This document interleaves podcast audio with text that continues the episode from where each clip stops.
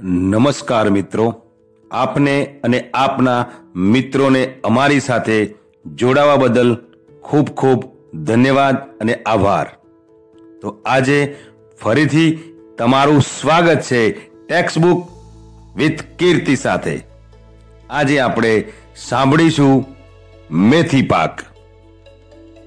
નર રીંછને પોતાના નવજાત બચ્ચા ઉપર સખત નફરત હોય છે.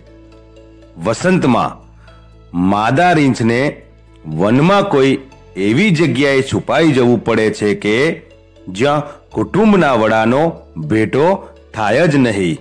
બચ્ચાને લઈને શિયાળો ગાળવા તે સરહદમાં નોખું રહેઠાણ ગોતી લે છે.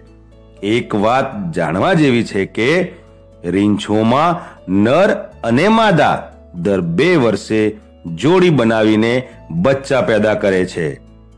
થોડાક વર્ષો પહેલા અમે એક રીંછ બાપને તેના બચ્ચા જોડે હેડમેડ કરાવવાની કોશિશ કરેલી. ચિડિયાઘરમાં કદાવર નર રીંછ પહેલવાનને ધાબડ ધીંગી નામે માદા રીંછ ભેગો એક જ વાડામાં રાખવામાં આવ્યો. શિયાળામાં ધાબડ ધીંગીને ત્રણ બચ્ચા આવ્યા. પહેલવાન તેમની તરફ ત્રાસી નજર નાખતો અને ઘણી વાર તો ભારે પંજા ફટકારવાની કોશિશ કરતો.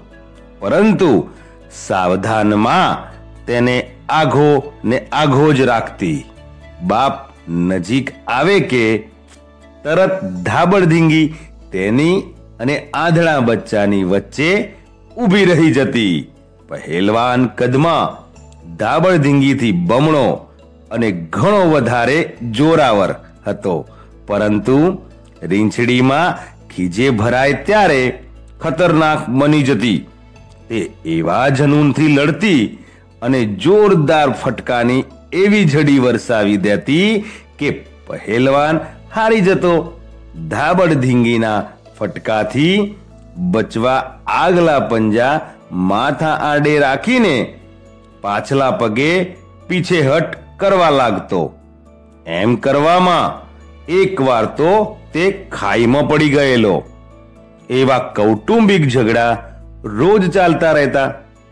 આખરે પહેલવાને નમતું મૂકી દીધું. તે ધાબડ ધીંગીથી એવો ડરી ગયેલો કે બચ્ચા બખોલમાંથી નીકળીને બાપ પાસે જવા લાગે કે તરત ગભરાઈને ભાગવા માંડતો.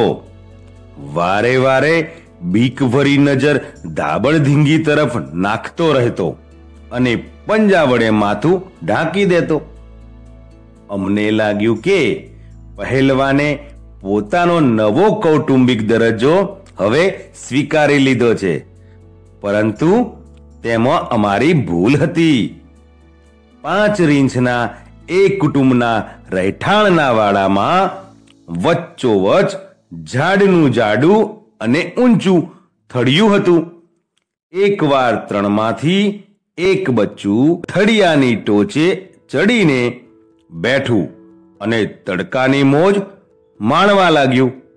દાબડ ધીંગી નજીક નહોતી ક્યાંક ઊંઘની મજા માણી રહી હતી. પહેલવાને જોયું કે મેદાન ખાલી છે, એટલે તેણે થડિયા પાસે સરકીને બચ્ચાને એવો જોરદાર ફટકો લગાવી દીધો કે તે હવામાં અધ્ધર ઉડ્યું અને રાડા રાડી કરવા લાગ્યું. દાબડ ધીંગી તરત જાગી ગઈ. અને તેણે મોટા જબ્બર રીંછને બરાબરનો મેથી પાક ચખાડ્યો. પહેલવાન ઊંઘીને અપમાનને ભૂલી જવા ખૂણામાં લપાઈ ગયો.